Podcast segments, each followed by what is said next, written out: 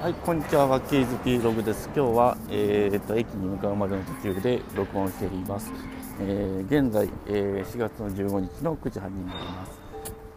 えーまあ、ちょっと改めて思ったんですけども、えー情報発信してるとか、えーアウトプットをしているということは、まあ、それイコール、まあ、自分の身になるといいますかあの勉強になるっていう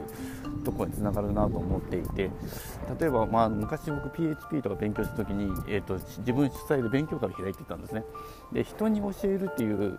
ことっていうこと自体がやっぱり自分なりにあのちゃんと整理されてないと教えられないということもあってあの例えばその勉強会の日までにテキストを作ったりとかすることによって、まあ、再度復習したり、えー学んだりとか、ま、そういったことにつながるので、